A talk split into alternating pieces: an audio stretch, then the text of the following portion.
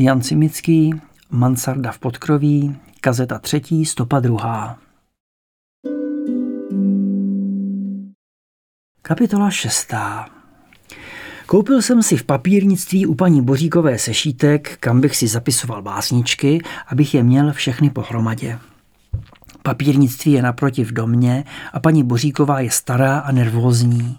Před několika roky jsme k ní chodili nakupovat pijáky za dva haléře anebo papírová měřítka. Měla je vždycky v regále až nahoře a musela lézt po žebříku. Pokaždé u toho nadávala a nám se to líbilo. Rozčilovali jsme taky místního ševce pana Gracíka a ti nejodvážnější se mu všelijak pošklebovali před krámem, až mu došla trpělivost, praštil s botami a začal posměváčka honit.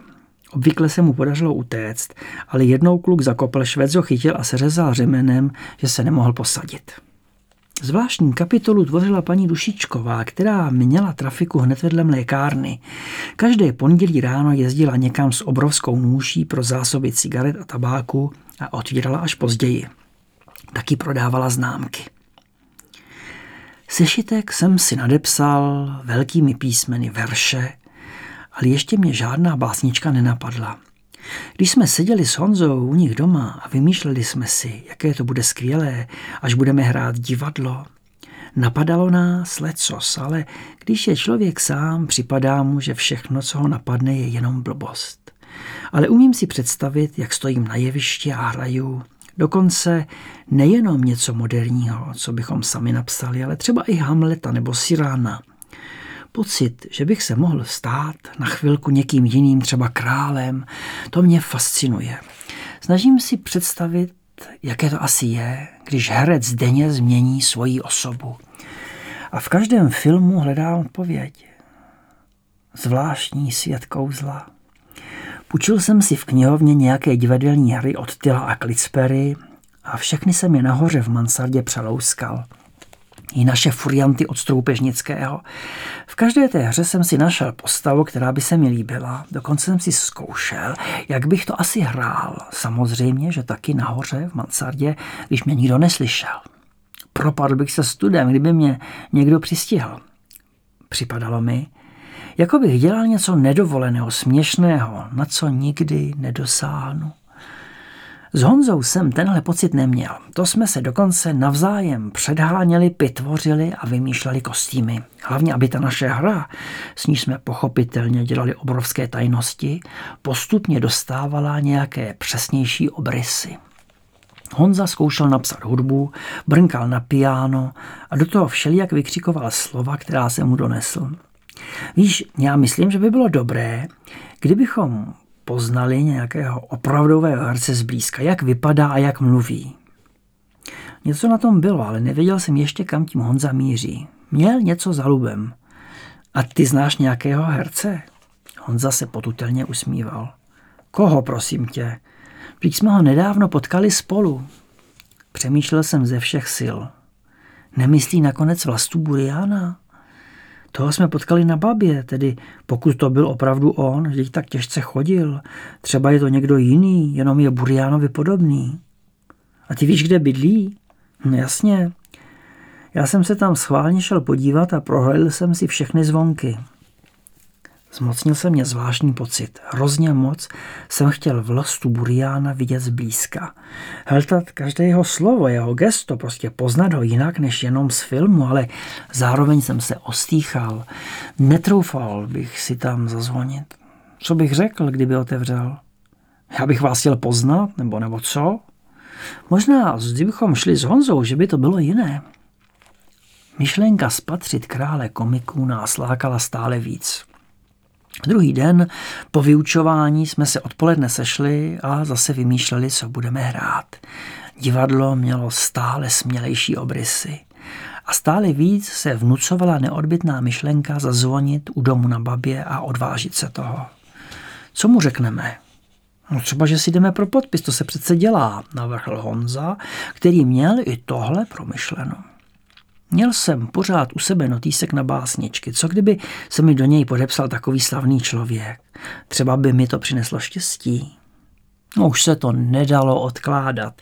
Navzájem jsme se ujistili, že nastal den, kdy musíme vlastu Buriana poznat a vyšli jsme rázným krokem směrem k Matěji. Mně se hrozně líbil jako přednosta stanice, přiznal jsem se. A taky v tom filmu o čtyřech vejcích do skla. To nebyly čtyři vejce, ale jenom tři. Opravil mě Onza, který to měl všechno v malíčku. Náhodou se mi to taky líbilo. Čím víc jsme se blížili k domu, tím víc ubývala odvaha. Když jsme stáli u zvonku, byla v nás už docela malá dušička. Tak eh, zazvoníme? Zeptal se mě Honza. Jako bych já měl rozhodnout, co uděláme. Držel jsem v ruce sešítek, kde ještě mimo nadpisu nebyla ani čárka. A hořel jsem nedočkavostí i obavou. A co když nás vyhodí? To nás nenapadlo. Proč by nás vyhazoval? Třeba bude rád, že za ním přišli ctitelé. Snažil se ujistit sebe i mne Honza. Ale i v něm se asi dušička zmenšovala. Ještě, že jsme byli dva. Vzdychal jsem, jako by mi na prsou ležel balvan, který mám odvalit a položil jsem ukazováček na zvonek. Kostky jsou vrženy. Hleděli jsme upřeně, jestli se otevře nějaké okno, ale nic se nedělo. Asi není doma. Skoro nás to uklidnilo. Aspoň nebude žádná ostuda a nikdo se nedoví o naší pošetilosti. Už jsme se chystali otočit a jít, když se otevřely dveře nad schodištěm a po schodech se šla nějaká paní. Možná jsme zazvonili někde jinde. Když nás uviděla, netvářila se nijak zlé, dokonce se usmála a z nás spadla rázem všechna tréma. Co pak si přejete? My, my, koktal se, my jsme přišli za mistrem Buriánem.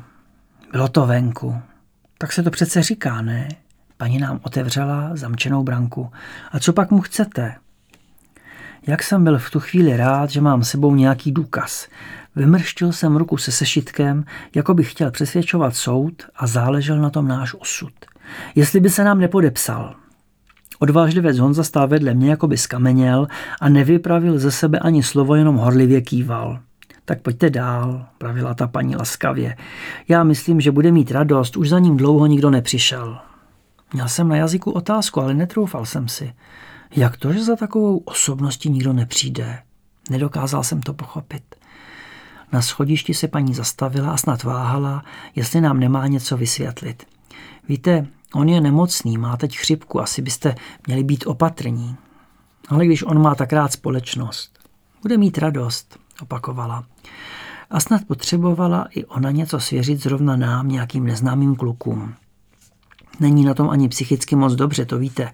Zakázali mu hrát, jezdí jen po estrádách a tolik lidí dělá, že ho nezná. I ti, kterým dávno předtím pomáhal. Povzdychla na tom nespravedlností a trochu jí poklesla ramena. On se léčil z deprese, ale teď, když nemůže pořádně na nohy, je to ještě horší. Ale Verich mu slíbil, že spolu natočí pohádku. Na chvilku se odmlčela. Stáli jsme vedle ní a nevěděli, co na to říct, jak reagovat. Bylo to tak náhle, tak nečekané, tak upřímné.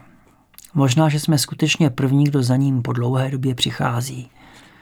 Moc se na to těší, to víte, divadlo a film to byl vždycky celý jeho život. Byla to paní Buriánová. Všechno se v nás mísilo. Radost, že jsme se odvážili, smutek i hořkost. Strašně ho unavuje, že musí hrát jen daleko od Prahy. Tady měl svoje publikum. On potřebuje, aby se lidi smáli, potřebuje jeviště, protože jinak nemůže žít. Jak mohou být někteří lidé takový zlí? Vždyť nikdy nikomu neublížil. Potřebovala asi ze sebe dostat všechno, co se tam nahromadilo a před tlakem se dralo ven. Nezáleželo na tom, komu to řekne, třeba těm pubertálním klukům, kteří si přišli pro podpis. Nejhorší je, když nemůžete nic vysvětlit, nic dokázat. Když to nikoho nezajímá, jen krčí rameny, že se nedá nic dělat. Vyčítají mu, že za Němců točil filmy, ale co pak tím někomu škodil? Lidi se chtěli smát, potřebovali dobrou náladu, aby překonali strach a on jim tu sílu dával. Stáli jsme a mlčeli. A ti, co mu tleskali, z něj nakonec udělali zrádce národa. No to je přece nespravedlnost, to není pravda. Tohle všechno jsme si asi předtím neuvědomovali. Šli jsme za vlastou Buriánem, protože jsme ho obdivovali a tohle všechno bylo mimo nás. ale teď to dolehlo v plné váze. Paní Buriánová na nás pohlédla s laskavostí a s nadějí. Tak pojďte a nezlobte se. Ještě se omlouvala. Vyšli jsme po schodišti vzhůru do prvního patra, paní Buriánová otevřela dveře do pokoje a my jsme zůstali stát na Prahu. V posteli v modro-bíle pruhovaných peřinách ležel Vlasta Burián. Ano, byl to on. Vypadal unaveně, jako by dřímal. Máš tady návštěvu, podívej. A jako by se stal zázrak. Ten pohaslý pohled jako by najednou začal jiskřit. Burián se na nás podíval a ožil. Co pak byste chtěli? Můžeš se jim podepsat? Posunul se, zvedl hlavu a opřel se o pelest. To se ví rád, jenom mi podej pero. Paní Buriánová vzala z psacího stolu plnicí pero a podala mu ho i s dřevěnou podložkou, aby měl na čem psát. Sledovali jsme každý jeho pohyb, jako bychom si to chtěli navždycky vrít do paměti. Vlasta Burián vzal notýsek a otevřel jej. Tady ale ještě nic není. Já vím, vypravil jsem za sebe, vy jste první. Aha, přikývl Burián. A pro koho to bude? Pro mě, vyrazil jsem překotně. Já vím, ale jak se jmenuješ křesním jménem, abych ti mohl napsat věnování? Jirka, vyhrkl jsem rozčíleně. Rasta Buriánce otočil k manželce. Podívej se, prosím tě, jestli tam nemám ještě nějakou fotografii. Nic nového tam asi nebude, ale možná z filmu. Paní Buriánová poslechla, přiklekla k velké skříni v rohu místnosti a otevřela ji. Dole na spodní zásuvce ležela papírová krabice. Chvíli se v ní přehrabovala a pak našla dva snímky, podala mu je. A jak pak se jmenuješ ty? zeptal se Vlasta Burián. Honza, my jsme kamarádi vysvětloval trochu zmateně. A taky chceme hrát divadlo. Co mu to povídá, co pak krále komiku může zajímat, co si vymýšlejí dva kluci. Ale Vlasta Burian se usmál. Chcete hrát divadlo? Vzal fotografie a začal podepisovat. Pomalu a s obtížemi, jako by ani ruce už nebyly dost ohebné. Tohle jsou snímky z filmu U pokladny stál. Jako by se nad tím zasnil, držel fotografii v ruce a díval se na ní, čekal, až oschne ingoust a pak ji podal manželce, která stála u jeho postele. My jsme stáli pořád na Prahu v otevřených dveřích. Snažil jsem se všechno vnímat a zaznamenávat do paměti. Postel, peřiny, skříň. Celou tu slavnostní atmosféru. V rohu vedle dveří, kde jsme stáli, byl kovový věšák na kabáty – Vysel na něm jediný svrchník, takový černý, kdysi jistě elegantní. Zadíval jsem se na něj, nemohl jsem si ho nevšimnout. Na prodřeném rukávu se odrážel pečlivě zalátaný loket. Zašeptal jsem Honzovi. Pohlédl na mě nechápavě a pak se zahleděl tím směrem jako já. Neřekl nic, jenom ke mně zvedl tázavě oči, jako by se chtěl ujistit, že vnímá to též. Kabát na věšáku znovu přitával pozornost a oči se mimoděk opět vracely na stejné místo. Vlasta Burian podepsal i druhou fotografii. Tak budete mít památku. Schovali jsme si tu vzácnou relikvii, já jsem si ji založil do podepsaného sešitku, v němž bylo černým ingoustem vykrouženo Jirkovi, Vlasta Burian a datum. Mám dva jeho podpisy, takový úspěch. Naschledanou. Paní Buriánová za námi zavřela a šla nás doprovodit. O takovém přijetí se nám ovšem ani nesnilo. Vlasta Burián. Už jsme uvažovali, komu se pochlubíme, komu ukážeme svoji trofej. Měl obrovskou radost, to já na něm poznám, řekla paní Buriánová potichu, když zavírala branku. Děkuju vám. A my jsme zůstali před Vilkou nechápavě stát. Ona nám ještě poděkovala. Šli jsme domů pomalu, ani mě, ani Honzovi se ještě nechtělo.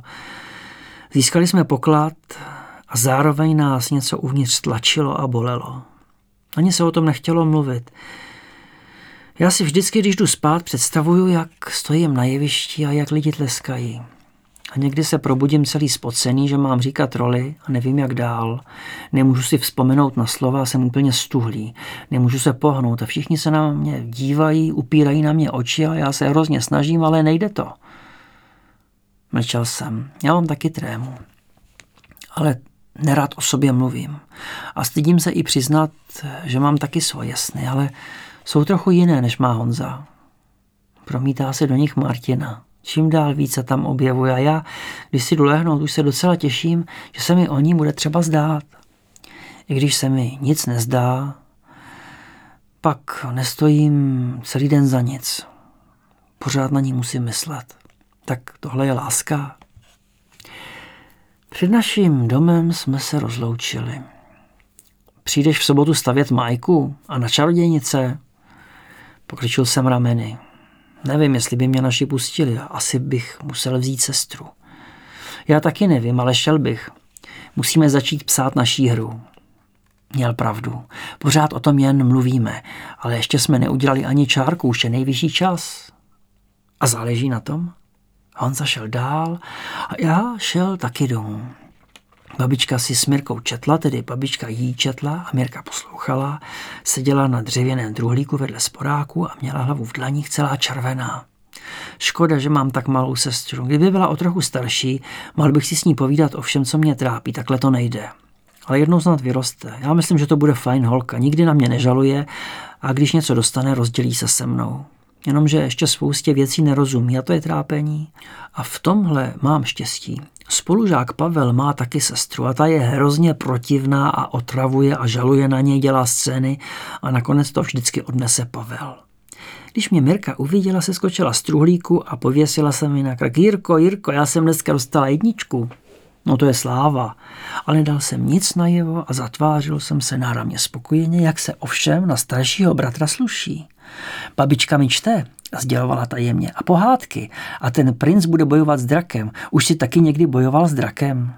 Jak může věřit takovým hloupostem? Nic jsem na to neodpověděl a napil jsem se trochu čaje, který stál ještě vlažný na mycím stole. Mirce to nevadilo. Už zase seděla s rukama sevřenýma v pěstičky a mohla na babičce oči nechat. Já se jdu učit nahoru, řekl jsem, ale babička už zase četla a možná to ani nezaregistrovala. Mansarda u půdy byla moje království. Jak jsem mohl, ztratil jsem se tam, aby o mě ani nevěděli. Bylo to teď u nás taky napjaté. Táta šel pracovat někam za Prahu do JZD, kde musel být brzy ráno a vracel se kolikrát až v noci, když jsme všichni spali. Ani jsem ho nezahlédl, jenom v neděli. Naši nikdy moc nemluvili. Když byly nějaké problémy, nechtěli ani mě, ani babičku rozrušovat. Snažili se zabránit, abychom měli starosti. Nevadilo by mi to a i takhle jsem cítil, že se něco nepříjemného děje. Bál jsem se, ale raději jsem mlčel a na nic jsem se neptal. Navzdory tomu zdánlivému klidu jsem vnímal, že něco není v pořádku, normální, že se lidé bojí a nevědí čeho a že se stávají všelijaké nespravedlnosti, třeba jako u Martiny. Nějaký podvědomý indikátor obav se neustále chvěl. Bylo to skoro jako v pohádce, ale kde je ten dobrý konec? Kde je ten drak, s kterým bude princ bojovat a nakonec zvítězí? Protože přece pravda a spravedlnost musí vždycky zvítězit. A nebo to není pravda? Začínal jsem o mnoha věcech pochybovat. Nikdy jsme neměli hlad, ale s každou korunou se počítala. Už od malička jsem věděl, co stojí mléko, máslo a chleba. A nikdy jsem nechtěl, aby mi rodiče kupovali třeba cukroví. No, vůbec mi to nevadilo. Někde v podvědomí jsem byl rád, že táta je s námi, že nedopadli jako tatínek Martiny, že ho nezavřeli, jenom vyhodili z práce. Vlastně jsem nevěděl proč, ale nepochyboval jsem. Byl jsem si jist, že je to nespravedlnost. Vzal jsem si školní tašku a potichu, abych je nerušil, vyšlápl jsem nahoru k půdě. V mansardě bylo teplo, jak se tam celé odpoledne opíralo sluníčko.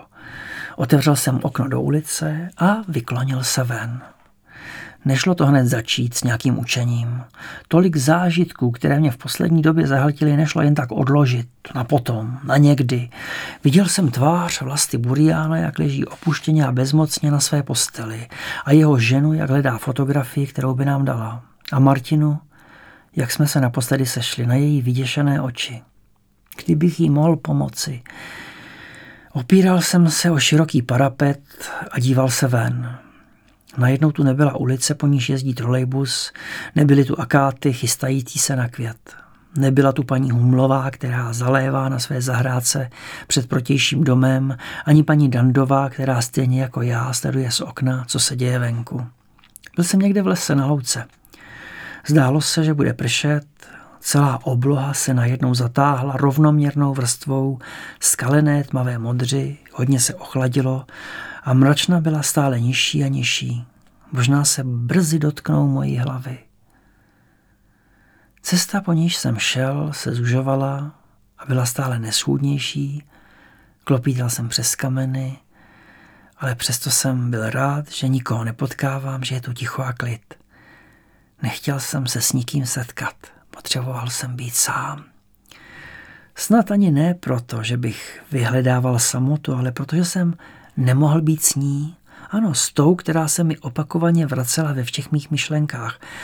Neměl jsem odvahu jí to vyznat. A ona přece nemohla pochopit, co se ve mně děje, co cítím. Strašlivé dilema. Ve svých snech jsem byl odvážnější. Zvykl jsem si na ní.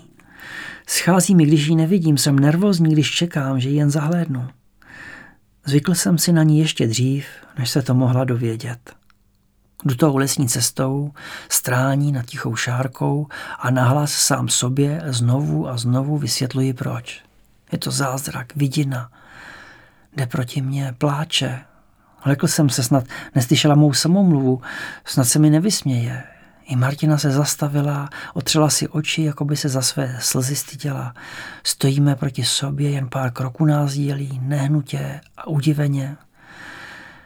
V tu chvíli zahřmělo a v okamžení jako na povel začalo hustě pršet. Velké a těžké kapky padaly skrz ve stromů a na zemi se vsakovaly jehličím do vyschlé země. Stojíme s Martinou proti sobě, snad ani nedýcháme. Konečně jsem si dodal odvahy a zvedl jsem oči, nevím, co říct, ale bojím se ticha, jako by ani hlas nemohl víc vyprálého hrdla. Prší.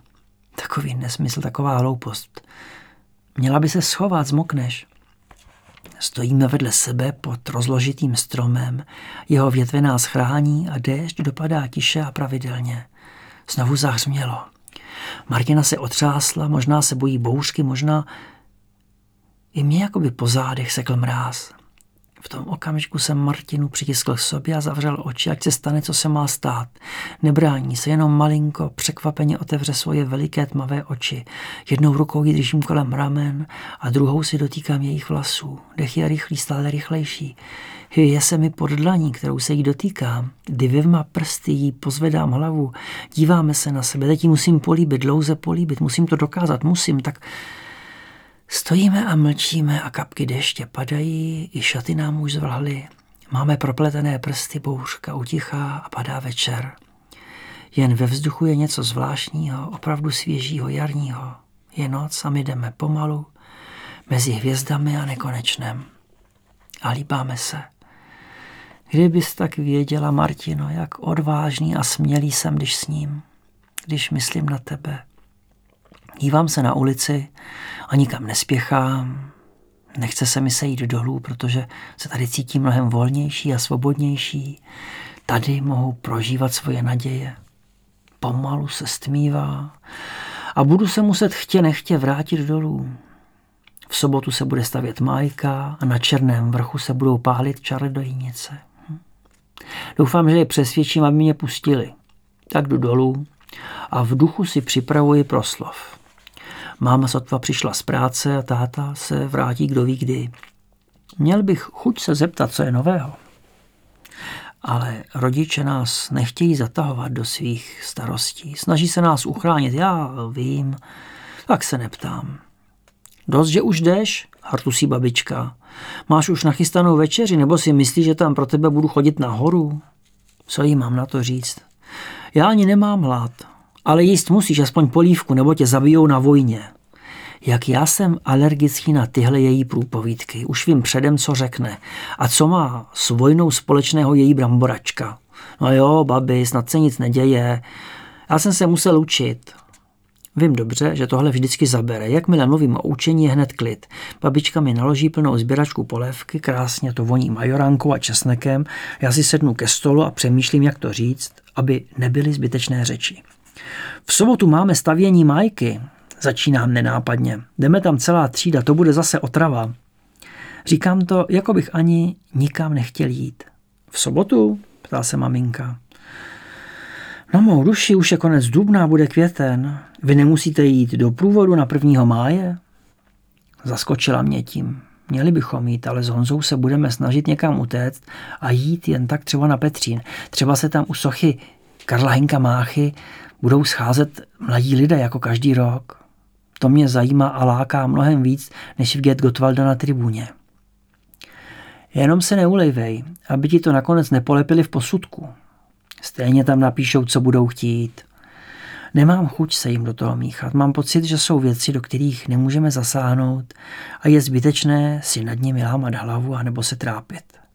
Chtěl bych se dostat na střední školu, chtěl bych dál studovat, ale nerozhoduje o tom bohužel prospěch, ale angažovanost a správný původ, což bohužel nemám.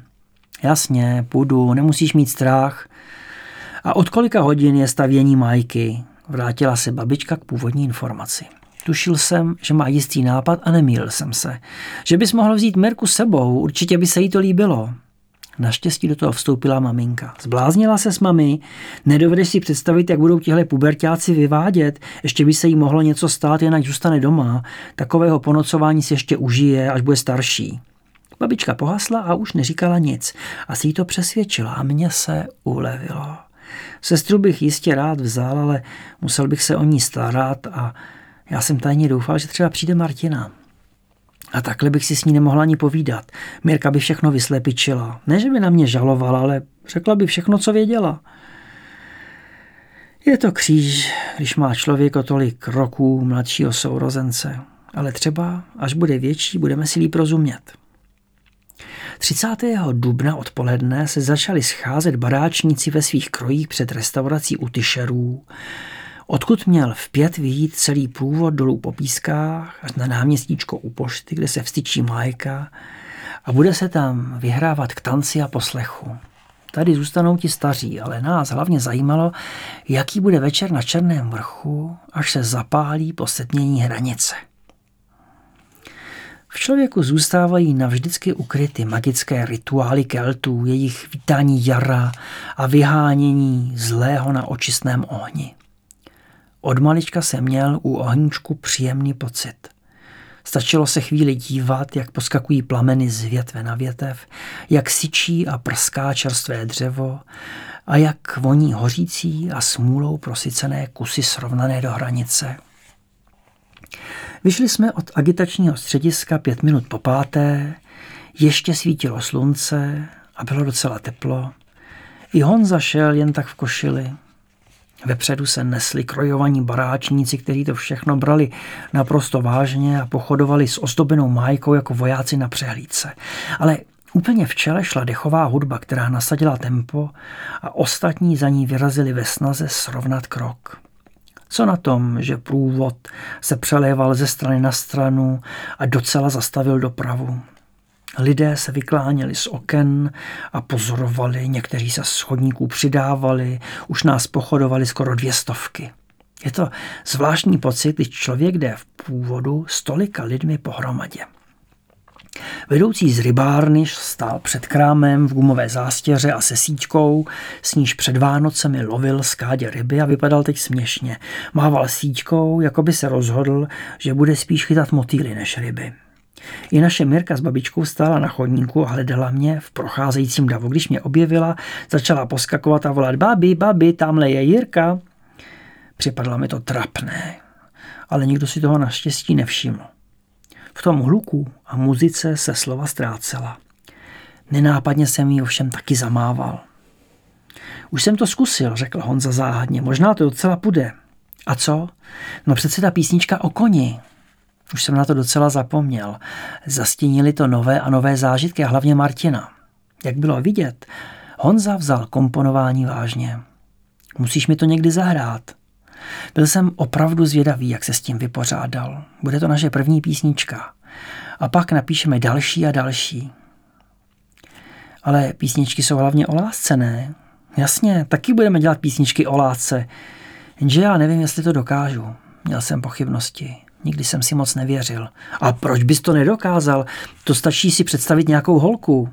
Svoji představu jsem měl a inspiraci ani radu jsem nepotřeboval, ale bál jsem se, aby to na mě nepoznal i Honza.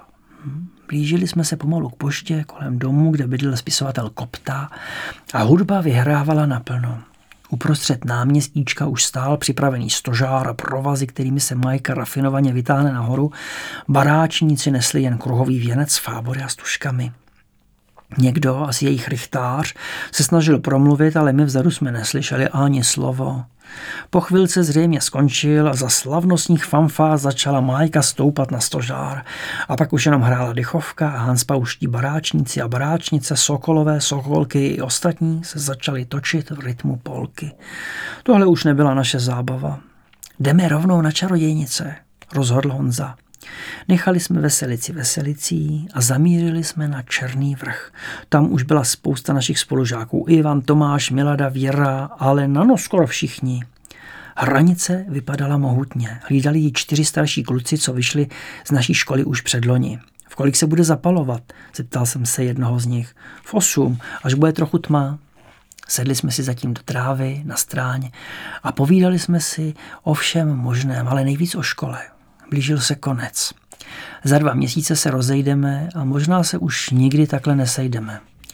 Docela mi to přišlo líto. Za těch osm roků jsme si na sebe zvykli a asi jsme byli docela dobrá třída, protože jsme se nehádali a hodně jsme se kamarádili. Vůbec nezáleželo na tom, jak se kdo učil. Přesně v osm se hranice na čtyřech stranách rozhořela, vzplanula prostředkem, jako by kouř vylétal komínem a jen jiskry se rozletěly tmou. Vypadalo to nádherně. Nebe bylo jasné, rozsvěcely se hvězdy a na druhé straně v údolí, někde v horoměřicích také vzplanul oheň. V tom tichu se nejdřív jen neslo praskání hořících polen. Někdo přinesl kytaru a začal zpívat tramské písničky z osad a postupně se přidávali ostatní. Mohlo nás tam být sto, možná i víc. Seděli jsme roztroušení po skupinkách, tráva začala vlhnout a ze předu od ohně šlo teplo a ze zadu zima. Pokaždé, když se přiložilo do ohně, vyletěl sloup jisker. Už jsem nevěřil, že ji tady uvidím. Až najednou seděla blízko mě a bavila se s nějakou holkou, kterou jsem neznal. Všichni zpívali, nebo se alespoň snažili ale já jsem odezíral z jejich rtů v té tmě, jak to jen šlo. Hltal jsem jí očima, najednou vstala a já pochopil, že musí domů, taky jsem vstal. Co je? zeptal se Honza. No nic, musím domů, slíbil jsem to, zahal jsem. Tak brzy? No jo, znáš to. Nechtělo se mi nic vysvětlovat, lhát a vymýšlet si, zaplétat se do toho. Ale nemohl jsem dopustit, aby mi Martina utekla. Tak zítra v šest u školy. Honza přikývil a nijak mě naštěstí nezdržoval. Na řadu právě přišly Hašlerovy písničky, jak mašíroval ke hranici a o starých zámeckých schodech a to měl Honza rád. V tu chvíli asi ani nevnímal, že už mizím. Vytratil jsem se do tmy a zrychlil krok. Naštěstí Martina nemohla jít jinudy, dohnal jsem jí. Ahoj, ty už jdeš domů? Zeptal jsem se hloupě. Zastavila se a podívala se na mě. Je už pozdě. Můžu tě doprovodit? Aby ses nebála, dodal jsem pro jistotu galantně. Šli jsme po lesní cestě vedle sebe a mlčeli. Najednou jsem si uvědomil, že nevím, co říkat. Všechno mi připadalo naivní a směšné a v ústech jsem měl sucho, že se mi jazyk lepil k patru. Marně jsem se pokoušel něco vymyslet. Občas jsem se na ní nenápadně podíval, ale nic víc. Hnali jsme rychle, ale já bych nejraději zastavil nebo zpomalil. Teď nebo nikdy. Přivřel jsem oči, jako bych si tím chtěl dodat odvahu a ve tmě jsem nahmatal její ruku. Dotkl jsem se její dlaně a sevřel. Co je? Snad se lekla. To nic, jen aby ses nebála. Nebránila se, možná i trochu zvolnila. Jirko, ale já se bojím, já se strašně bojím. Prosím tě, jsi tady se mnou. Připadal jsem si v tu chvíli jako ten nejstatečnější a nejodvážnější chlap na světě. Ani Gerard Philip, ani Jean Maré by to nemohli udělat lépe. Já se nebojím tady. Já se bojím vůbec, víš, o tátu. Možná by se rozplakala. Cítil jsem to v jejím hlase, nevěděl jsem, co se mám zeptat, jestli mám něco říct a nějak reagovat. Mlčel jsem. Zase u nás byli na prohlídce. Obrátili celý dům vzhůru nohama, všechno rozházeli už po třetí a nikdo z nás netuší, co vlastně hledají, jenom je po nich vždycky ukrutný nepořádek, snad to dělají pro zábavu, ale nemůžeme se nijak bránit. A to jen tak přijdou a nic neřeknou. Neřeknou proč? Máma se zkoušela zeptat, ale vůbec ní nikdo nechtěl mluvit. Nechali ji tam čekat celý den na chodbě a pak ji vyhodili. A v práci si ji předzvolali na svaz žen, že se má táty zříct a rozvést se, nebo ji taky vyloučej. A my nevíme, co za to je vyčítají, co provedl. Chápeš to? Nechápal jsem nic. Šel mi z toho mráz po zádech. Najednou z ničeho nic někoho odvedou z domova, zatknou, zavřou a nikomu nic neřeknou. Vnímal jsem tu hroznou bezmocnost a to hrozné označení. Státní bezpečnost. Napsala jsem mu dopis, ale nevím, kam to poslat. Máma to taky zkusila. Donesla to na policii, ale řekli, že to nejde, že nesmí dostávat žádnou počtu, aby se nemohl spojit s nepřáteli republiky. Potřebovala se vypovídat. Ale v té rychlé chůzi to nešlo, musela se zastavit. A i když stála, držela mě za ruku a mě se z toho na jedné straně točila hlava štěstím a na druhé jsem byl bezradný, protože jsem jí neuměl pomoci. A jak rád bych to udělal.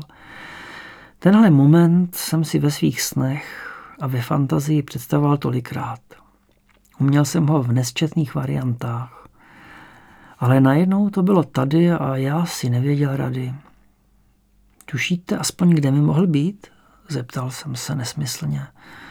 Někde ve vazbě, ve věznici, možná na Pangráci nebo v Ruzini. No.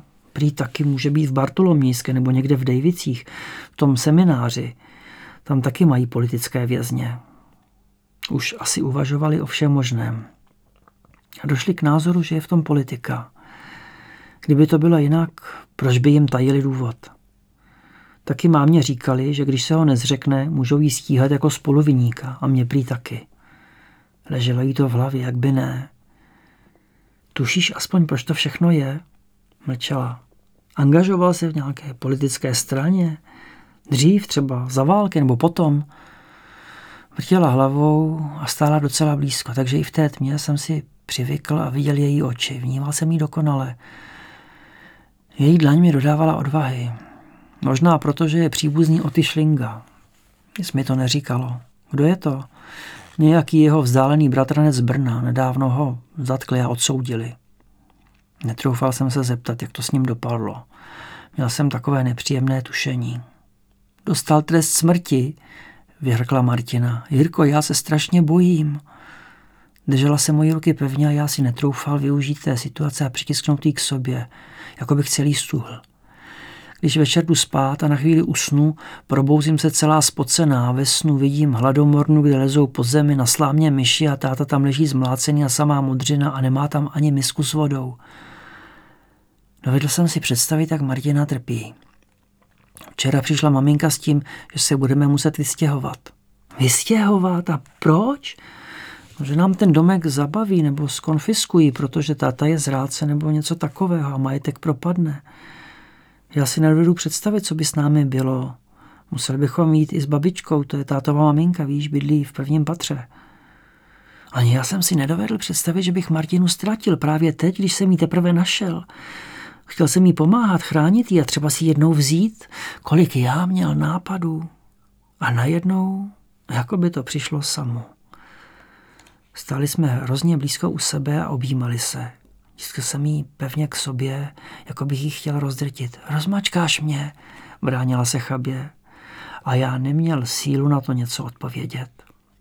A věděl jsem už, že až v noci přijdu domů s baterkou pod peřinou, abych nikoho nerušil, nikoho neprobudil, budu zkoušet napsat pro Martinu další básničku. Že ji budu muset napsat. Říct, co člověk cítí, se jinak nedá. Ty mi nesmíš nikam odejít. Zašeptal jsem jí do vlasů. V té lesní tmě jenom v odlesích hvězd vypadala jako skutečná královna a pro mě jí byla. Ani nevím, jak dlouho jsme tam tak bez hnutí stáli a opírali se jeden od druhého.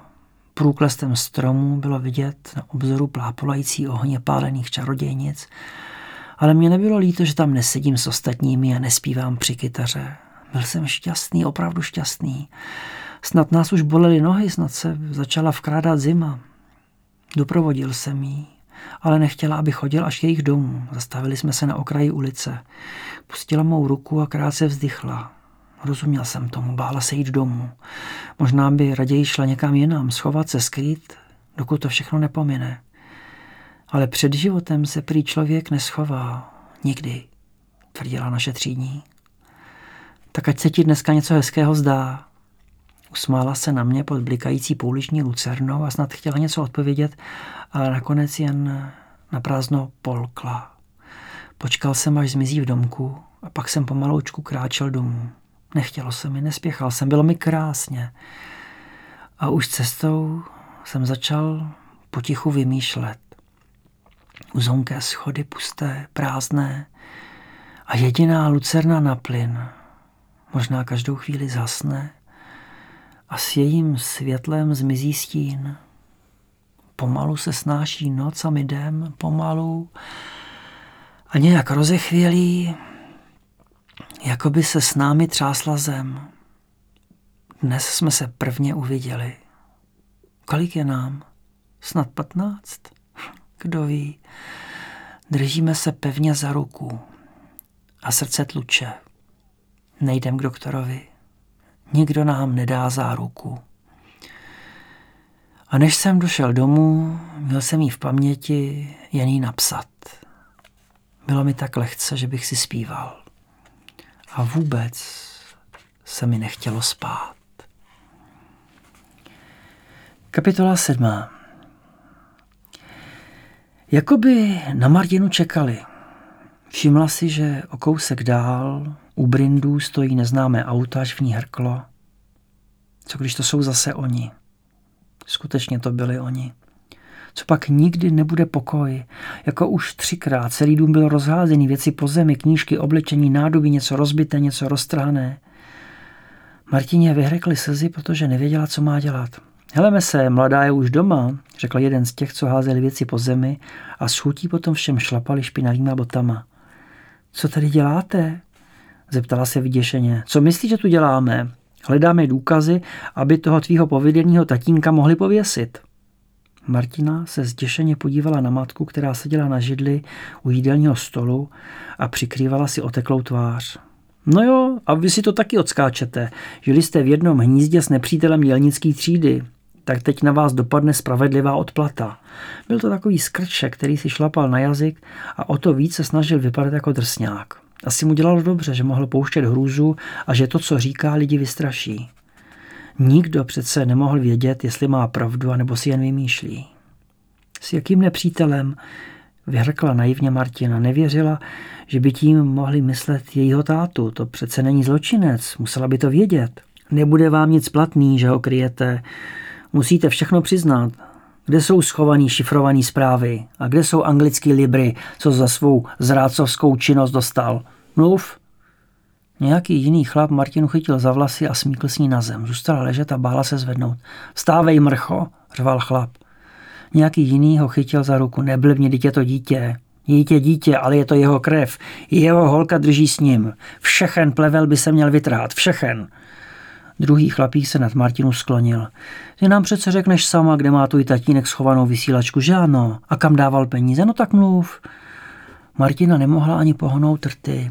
Připadala si, jako by ji nějaká divná síla postupně zmrazovala, už nedokázala ani zvednout hlavu a bylo jí v tu chvíli jedno, úplně jedno, jestli jí ten surovec zabije.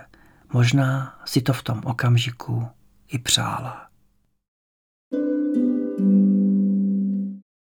Konec druhé stopy třetí kazety.